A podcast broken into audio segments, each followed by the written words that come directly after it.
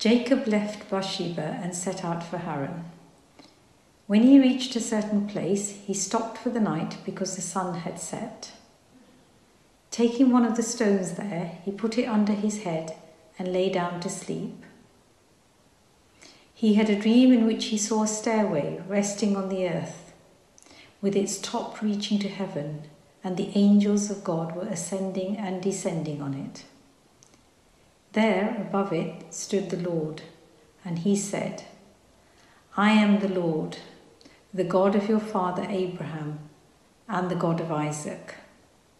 I will give you and your descendants the land on which you are lying. Your descendants will be like the dust of the earth, and you will spread out to the west and to the east, to the north and to the south. All peoples on earth will be blessed through you and your offsprings. I am with you and will watch over you wherever you go, and I will bring you back to this land. I will not leave you until I have done what I have promised.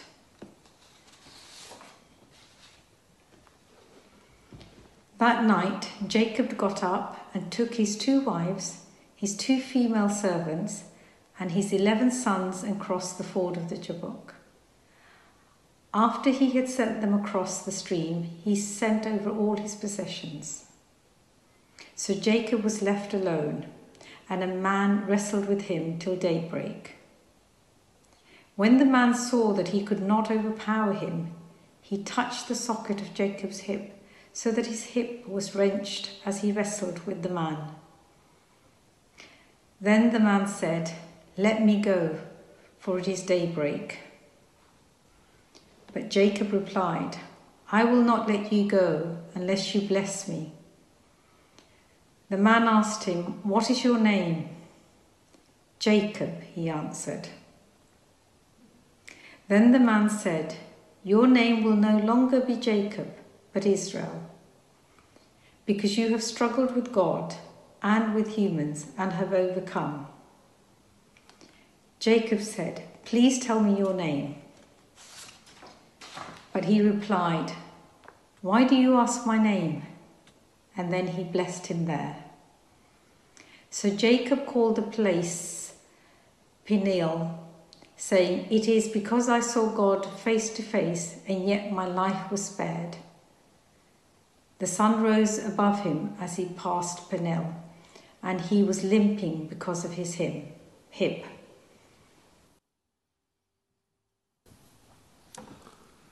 Thank you so much, Ronnie, for that reading. Good morning, welcome. Lovely to see you this morning. For those of you who don't know me, my name's Alan. I'm part of the team here at St Saviour's. And we're continuing this series called New Year, New You, how each of us can move forward in our faith in 2023. And there's two things that will define your walk with God this year one is sacrifice, and one is struggle. How you respond to those two things. And last week we began by looking at this theme of struggle through the eyes of Abraham, this great icon of faith. Today we're looking at the theme of struggle through Abraham's grandson Jacob, who's really an icon of grace. And I don't know what you're struggling with this morning. I don't know what your storms are. Maybe it is a financial struggle, maybe it's an illness or a relationship or a lack of relationship, or maybe it's a past hurt that you're struggling with. If you're not struggling with anything, one thing is certain. At some point in the future, you will go through a storm. At some point this year, you'll probably hit a storm. Storms are a reality of life. They're a reality of the Christian life. And how you respond to God in those storms will define your walk with God this year. Before we continue, shall we pray? Father, we thank you for your word and we pray, Lord, that you just open our eyes, open our ears to hear what you have to say to us as individuals, as a church family this morning by your Holy Spirit. In Jesus' name, Amen. A few years ago, I was camping with my sons in Snowdonia. And we woke up one morning. One of the things I love camping is you just disengage from the digital stuff, your phones, the Wi Fi. I have no idea what's going on in the world. And um, we woke up one morning and we noticed that half the campsite had left and everyone else was packing up. And so I thought this is a bit strange. I asked someone, what's, what's happening? Where's everybody going? And they said, Haven't you heard? The storm's coming. And I said, It's okay, I've got like a storm proof tent. I'll be okay in the storms. And he said, No, this is going to be gale force storms. It'll rip through material. You need to leave. So we set the sat nav and we headed home, and we were, for some reason, the shortest route home seemed to be over the mountains. So we're driving over the mountains, and then we started to hit the beginning of the storm. And um, the, the storm, the gusts sort of came, the rain was torrential. I could only see about a couple of foot before the front windscreen. There's nobody else on the road. We were the only people exposed. And every time the gusts hit the car, it felt like the, the car was being lifted slowly off the ground. And I was gripping the steering wheel. I was terrified. I was praying. I was praying, Lord, protect me, protect the boys, help us get home. I was making all the promises to God you do when you think your life's coming to an end. And, and I, was, I was praying in tongues. I was binding and I was cursing. And I was gripping the steering wheel. And we had the roof box on and the car was rocking from side to side. And I turned around to see if the boys were okay. Um, their, their perspective was very different to mine. They thought they were on a roller coaster at Alton Towers. Every time like, the wind hit the car, they were going, woo, hooray, another one, come on, bring it on. We, we eventually managed to get out of the storm, down the mountain, into the valley where it was safe. And I remember later I was speaking to the boys. I was saying, Weren't you scared? I was terrified. And they said, No, we thought it was great fun, Dad. And they said, Anyway, why would, we, why would we be worried? So we were with you, and we knew that you would protect us. Nothing would uh, harm us when we review. They have a very false sense of reality on their dad's ability to keep them safe and calm storms, I think. The reason I want to tell you that story is because that's such a picture of life, and it's a picture of spiritual life. You know, we go through the storms. And we can either go through the storms being anxious, scared, and terrified, or we can embrace the storms and trust in our Heavenly Father, who thankfully does have the power to bring peace in the storms. Today we're looking at Jacob and we see how Jacob embraces the storms in his life and how through his storm he discovers God's purpose, his identity, and God's plan for his life. And there's three ways Jacob responds to the storm. Three simple things I think we can put in place in our lives today or in our lives this year. They all start with P, so they're easy to remember. And they're pray, persevere, and promise. Pray, persevere, and promise. The first thing is this when you're in the storm, pray. Pray to God. Jacob prayed to God. We pick up the story in chapter 32. Jacob's about to meet his brother Esau. It's the first time they've met for 20 years. And the last time they met, Jacob stole his brother's blessing. So he thinks his brother's out to get him, he's out for revenge. Esau has 400 men with him, and Jacob's stressed. He's scared. He's anxious. He's fearful for his life. And in chapter 32, verse 9, we read this Then Jacob prayed. Then Jacob prayed. Prayer is this, I think, this real strange and mysterious thing that we do. If you're sort of a doer or an activist, it seems sort of empty and impractical to pray. You want to do something practical about the things that happen in your life. And I think the reason why prayer is such a powerful thing to do, not just something we should do every day because we follow Jesus, but it's specific that it changes things in the storm. Prayer is about faith, trust, and dependence. In prayer, we are admitting our need for God. We're saying, actually, God, I'm finite. Actually, God, I do get burned out. I do get tired. This thing that I'm going through is beyond me, but I'm offering it to you. Prayer is admitting that we have limitations, that this thing that we're facing is bigger than us. Before you do anything else, pray. The first way to respond to the storm is to pray. And then, secondly, is persevere. Pray to God, but also persevere with God. Jacob persevered with God. Chapter 32, verse 26. Then the man said, Let me go, for it is daybreak. But Jacob replied, I will not let you go unless you bless me. The man asked him, What is your name? And Jacob, he answered. And the man said, Your name will no longer be Jacob, but it will be Israel. You have struggled with God and with humans, and you have overcome. So Jacob has this mysterious encounter with God. We're not clear whether he's wrestling with a man or an angel, but somehow it turns out that he's wrestling with God himself. And Jacob has spent his whole life up to this point being passive, being apathetic towards God. He couldn't be bothered with faith or with, or with his relationship with God. He was a liar, he was a cheat, he was a manipulator. For the first time in his life, he perseveres with God. Jacob wrestles with God, and all through the night, he wouldn't let God go. And it's at that point when he's blessed. It's only at that point where he receives his new identity and a new purpose for his life. And God says to him, You're no longer Jacob. You're no longer the liar, the cheat. You are now Israel. Jacob is released into the purpose that God has for him, which changes the course of history. A number of years ago, I started to do this in my faith. I, I, was reading this passage about Jacob and Genesis and seeing how we hold on to God, and I felt that's what I need to do in my devotional time. So I made a decision every time I came to my devotional time to spend time in the Bible, I was going to wrestle with God. I was going to keep going and pressing in, praying, worshipping, intercessing, till I received something from God. I received that nugget which brought life. And I think when we have that expectation to wrestle with God, to say, Lord, I know you want to speak to me. But I want to rest. I want to hear the word you have for me for today. When we have that expectation, it changes our spiritual spirituality. It changes our faith. It changes our devotional time. It changes that space we carve out to spend time with God. And this is something that's modeled throughout Scripture. Jesus said this again and again. He told the parable of the persistent widow to tell you to be persistent, to keep pressing in to God. On the road to Emmaus, Jesus, we're told that Jesus pretended he was going to walk on and the disciples reach out for him because he wanted them to persevere and reach out for him and to actually say, Lord, I want to pursue you in my faith. Persevere in your relationship with God. So often we stop before we get to the breakthrough.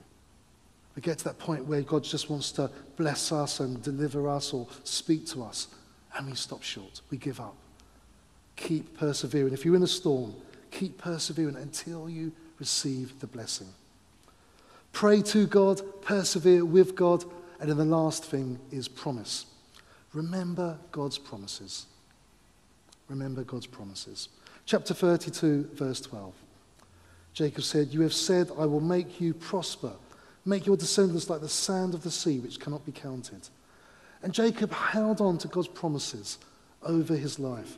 That's how he embraced the storm. When the storm came, he said, Lord, remember your promises to me. He prayed, he persevered, and he held on to God's promises. And God's spoken promises over all of our lives here. He's spoken promises over my life, and he's spoken promises over your life. He says, In Jesus, you are now sons and daughters of God, sons and daughters of the Most High. He says, I delight in you. He says, You're my treasured possession. He says I'm for you, that I'll never leave you, I'll never forsake you. And he promises that there's nothing in all of creation that can ever separate us from the love of God. He's spoken these promises over our life. There's nothing that can separate us from him. So, if that's so, then why the storm? What is the point of the storm? Because maybe you've been going through a storm or you've been through a storm, and it's painful, isn't it? It's unsettling, it's uncomfortable. It leaves scars when you've been through the storm. Well, I don't think we get the answer in this passage. What we do see is in the storm we find the blessing. If you imagine the next day as Jacob gets up and he leaves from having this wrestling match with God, and his family see him approaching, and his clothes all ripped, and his hair's all over the place, and he's walking with a limp, and he looks battered and bruised and scarred. And his family say, What happened to you? Were you attacked by robbers or a wild animal? Or did, did Esau send some men to beat you up? What happened? And Jacob says, No, this is, I've been blessed. This is a blessing. And they're saying, Wow, that doesn't look like any blessing that I would want to have. I think this is the most profound part of Jacob's story. Jacob, earlier on, he was in a place called Bethel, and he had this wonderful dream, this encounter, this supernatural vision of God this stairway going up to heaven with angels coming up and going up and down, up and down, and God at the top speaking promises over his life. And Jacob does what any of us would do. He comes away from that encounter thinking, Lord, I'm going to give money to you, I'll give a tenth, I'm going to bless you, I'm going to praise you, I'm going to worship you. And then life goes on as normal. And Jacob goes back to being the old Jacob. And maybe we've been there at, a, at an encounter evening or a festival or conference or service where God's spoken to our hearts and we've been moved by God and we say, Things are going to change, Lord, I'm so excited about you. And then Monday morning comes or the new term comes and we go back to normal. We forget about that. We forget about those testimonies, that miracle we might have saw, and we go back to normal. And then Jacob is in this place called Peniel, and there he wrestles with God. And it's there in that place that he's blessed. And if we're honest, we all crave or we desire the Bethel moments. Those moments with miracles and supernatural and visions. But it's not in those moments, it's in the Peniel moments. We're in the valley, where we're lonely, where we're wounded, where we're exhausted, where we're vulnerable. It's in those places that God changes us and we see the blessing, we see the movement of God. It's in the place of total dependence that we find the blessing. It's not on the mountaintop, but it's in the valley that we find the blessing of God. And God changes us and shapes us and speaks to us as we embrace where we are. And we say, Lord, I can do nothing else at this moment but just to cling onto you and know that you're enough. Know that Jesus is enough. Jesus is always enough. Would the band like to come up? This year, learn to embrace the storms. Learn to pray to God, to persevere with God, and to hold on to God's promises in the storms. If you're able, would you like to stand?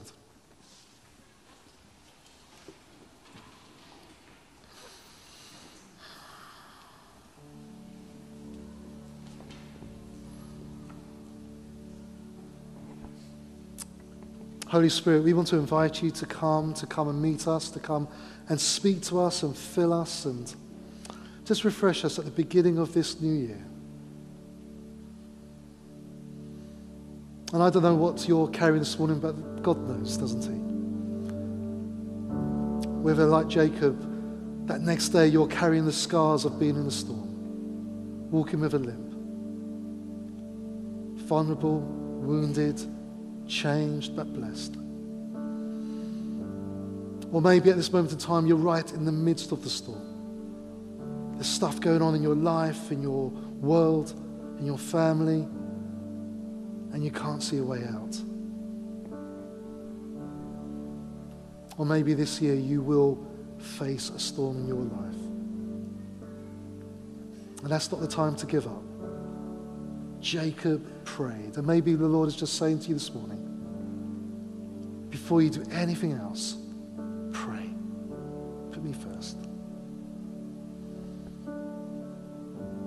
Jacob persevered. He held on to God until he got his blessing.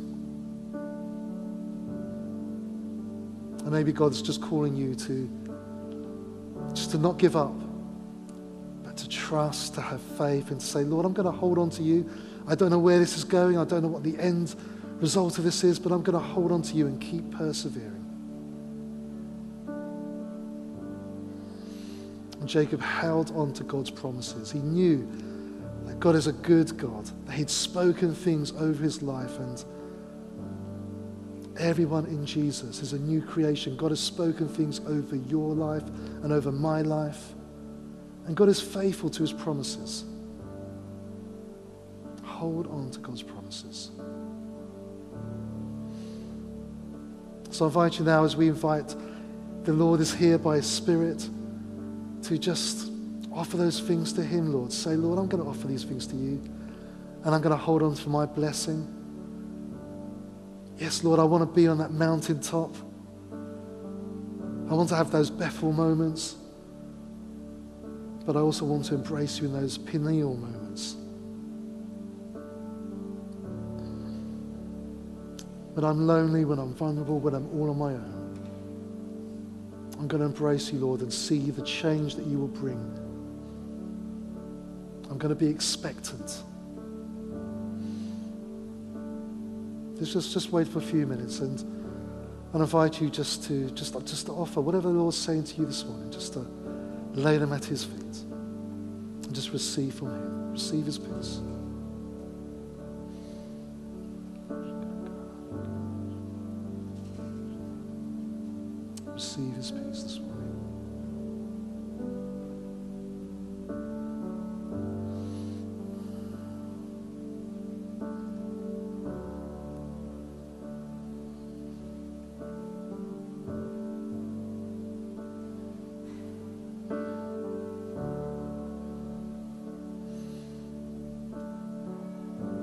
Lovely quote someone told me many years ago. Sometimes God takes us down paths we don't want to go to find places we never want to leave.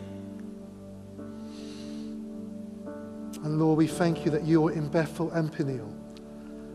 Ah, you bless us sometimes with those mountaintops, but also when we're in the valleys, when, when it's painful, when it's hurting, you're just as real, if not more real, because we're stripped of everything we are. Nothing else left just to turn to you. And we thank you, Lord, that in those moments you are enough. Jesus is enough. That you have overcome all the power of the enemy. We don't bypass the storms, we go through them, but you have the power to calm them. You have the power to heal, to restore. And we pray, Lord, that wherever we are, the lessons that we will be learning will be from spirit to spirit, that you be speaking to our hearts, and that you be changing each one of us to be the type of people that you long for us to be. And as we embrace the storms, we embrace you and your good plans for our lives. And we ask this in Jesus' name.